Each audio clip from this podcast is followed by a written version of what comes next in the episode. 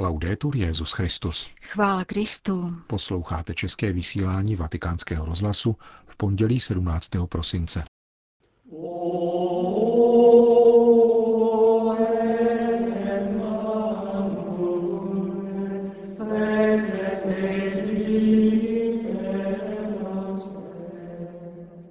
Na dnešek připadají 82. narozeniny Petrova nástupce. Svatý otec se na setkání s Mezinárodní komisí proti trestu smrti vyslovil za odstranění tohoto zákona z legislativy těch států, kde je dosud v platnosti. Vyšel dokument svatého stolce o novém využití bývalých kostelů. Dnešním pořadem provázejí Jana Gruberová, a Milan Glázer.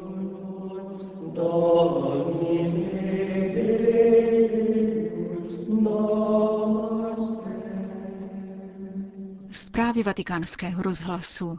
Vatikán. Papež František Jorge Mario Bergoglio dnes slaví 82. narozeniny. Do jeho bydliště v domě svaté Marty proto již řadu dní přicházejí gratulace od politických a církevních představitelů, ale též od řadových občanů a věřících, ačkoliv ve Vatikánu se nepředpokládá změna papežova běžného pracovního programu. Na malou oslavu si svatý otec vyhradil nedělní dopoledne, kdy pozdravil klienty a zdravotnický personál pediatrické ambulance, která sídlí ve vatikánském domě svaté Marty, kde, jak známo, papež bydlí. Zaměstnanci a dobrovolníci pobočky římské pediatrické polikliniky Bambin Jezu, kterou již bezmála jedno století provozuje svatý stolec, a přibližně 800 dětí se s papežem Františkem setkali v nedaleké aule Pavla VI. také proto, aby mu poblahopřáli k narozeninám. Během spontánní komunikace s dětmi, při níž nechybělo také předání narozeninového dortu oslavenci, papež poděkoval lékařům, zdravotníkům a dobrovolníkům za jejich práci. Nejsem si jist, řekl s úsměvem papež, zda v Nazaretu či Egyptě byla zdravotnická ambulance, ale vím, že kdyby Madonna bydlela v Římě, určitě by s Ježíškem přišla sem, do této ambulance. Lavorare con i bambini non è facile, ma ci insegna tanto. A me insegna una cosa. Pracovat s dětmi není snadné, ale mnoho nás to učí. Mě učí jednomu, že totiž k pochopení reality je zapotřebí se sklonit, jako se skláníme, abychom políbili dítě. Tomu nás učí. Pišní a nadutí nedokáží pochopit život, protože nejsou schopni se sklonit. My všichni, odborníci, organizátoři, sestry, všichni, toho dáváme dětem spoustu, ale oni nám sdělují tuto zvěst, toto poučení. Skloň se, skloň se, buď pokorný a tak se naučíš chápat život a lidi. A vy všichni tuto schopnost máte. Děkuji vám za to. Grazie tanto. Řekl papež František na nedělním dopoledním setkání s malými pacienty a zdravotníky bezplatné vatikánské pediatrické ambulance domu svaté Marty, které předznamenalo jeho pondělní jubileum.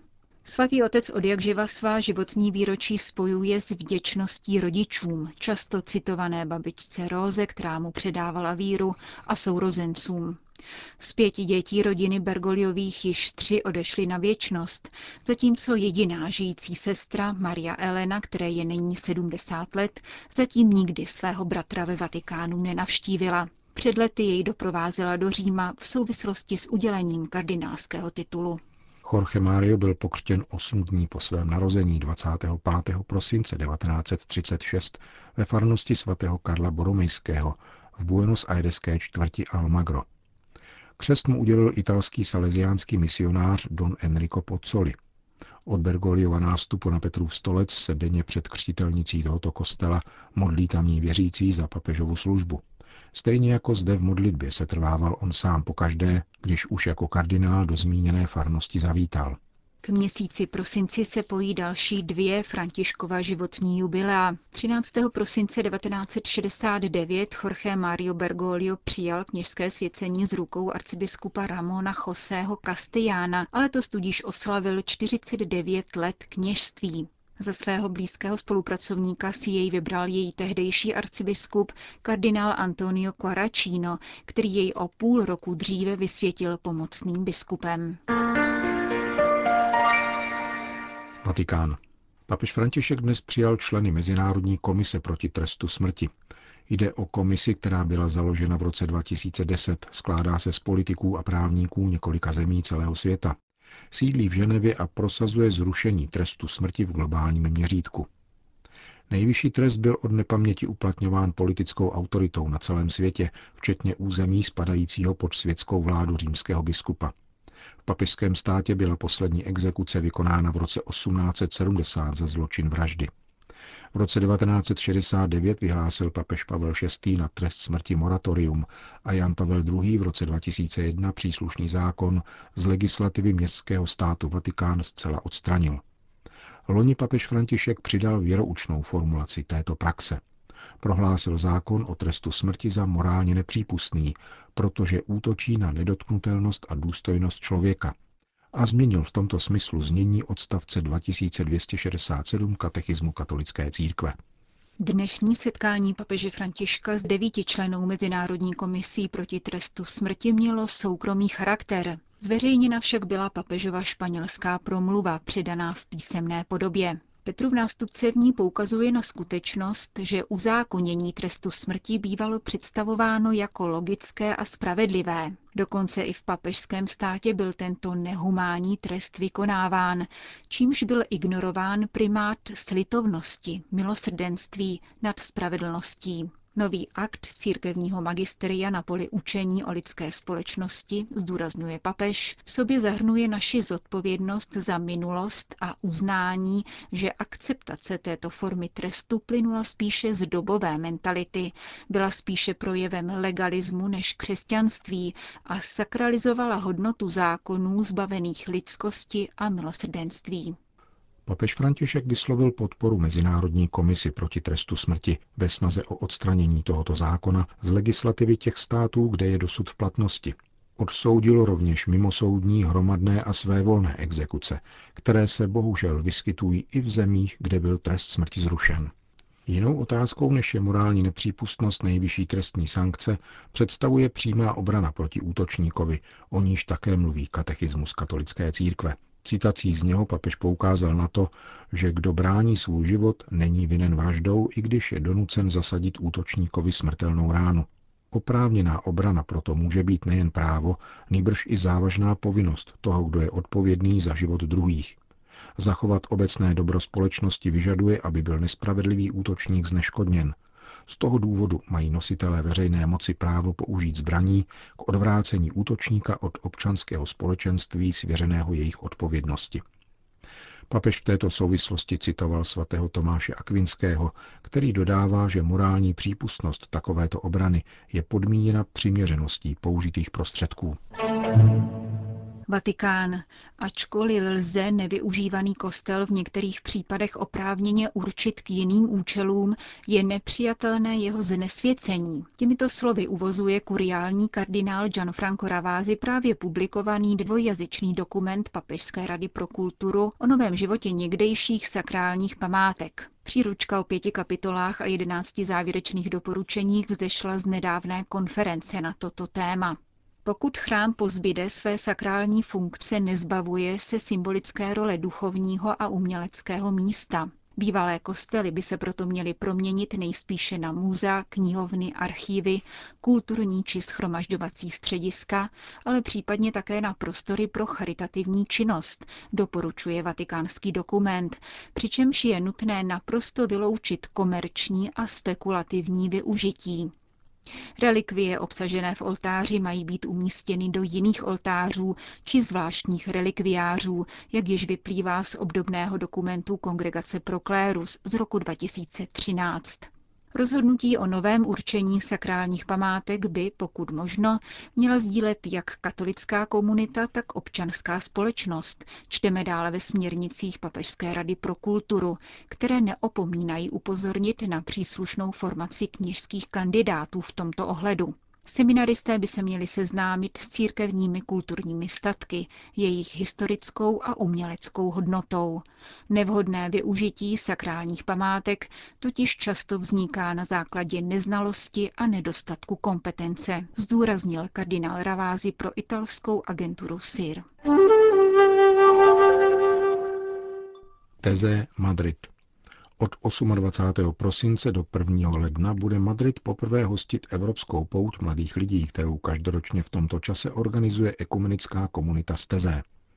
Podle jejího tiskového oznámení se na ní přihlásilo 3500 mladých Poláků a 2000 Ukrajinců, aby se spolu se svými vrstevníky z jiných evropských zemí zamýšleli nad tématem, které navrhl převor komunity Bratr Alois. Nezapomínejme na pohostinnost.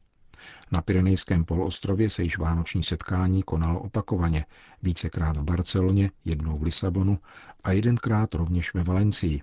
Avšak španělské hlavní město se na ně připravuje poprvé, a to zejména 170 tamních farností, které otevřou své prostory poutníkům. Společné modlitby již 41. pouti důvěry na zemi se budou konat na madridském výstavišti – O bezchybný průběh setkání se postará nejméně 800 dobrovolníků, kteří pro účastníky mimo jiné připraví 45 tisíc teplých jídel, sdělila ekumenická komunita v Teze. Vatikán. Ráda bych se znovu setkala s těmi židovskými rodinami, které jsme za okupace Říma na přímý pokyn Pia 12. ubytovali v našem klášteře. Svěřila se papeži Františkovi sestra Ausília Poleta při pozdravu po raní Eucharistii v domě svaté Marty. Petrův nástupce s 93-letou italskou řeholnicí, která letos v červnu oslavila 70 let zasvěceného života, rozmlouval v minulém týdnu, informuje deník Loservatore Romano. V čase vzrůstajících antisemických nálad, na něž upozorňuje vatikánský deník v jiném sloupku, vypovídají vzpomínky nachýlené a však duchem svěží řeholnice o lidské moudrosti.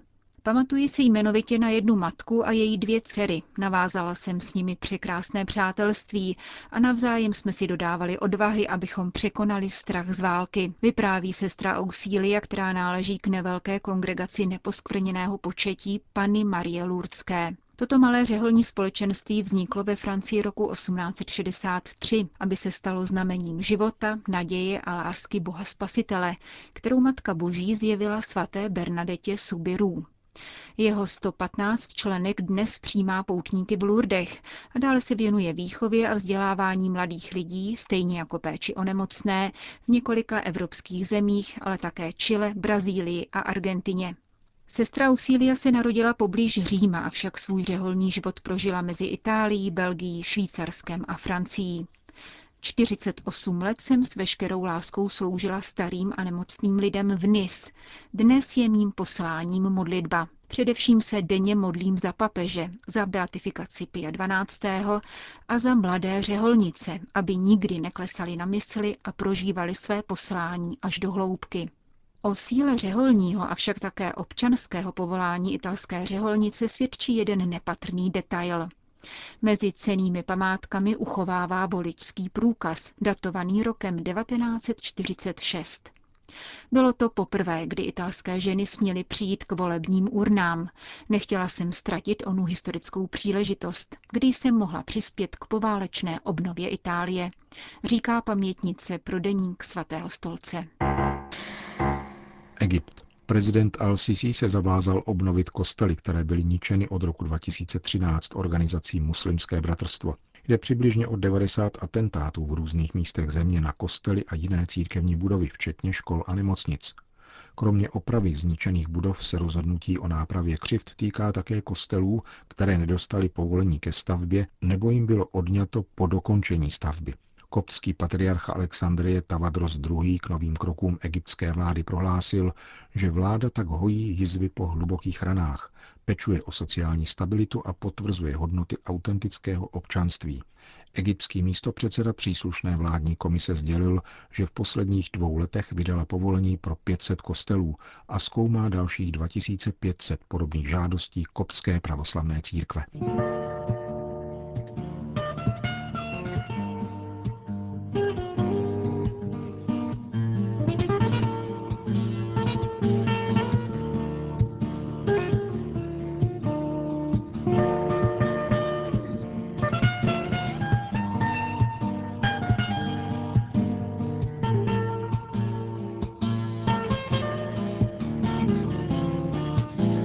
Končíme české vysílání vatikánského rozhlasu. Chvála Kristu. Laudetur Jezus Christus.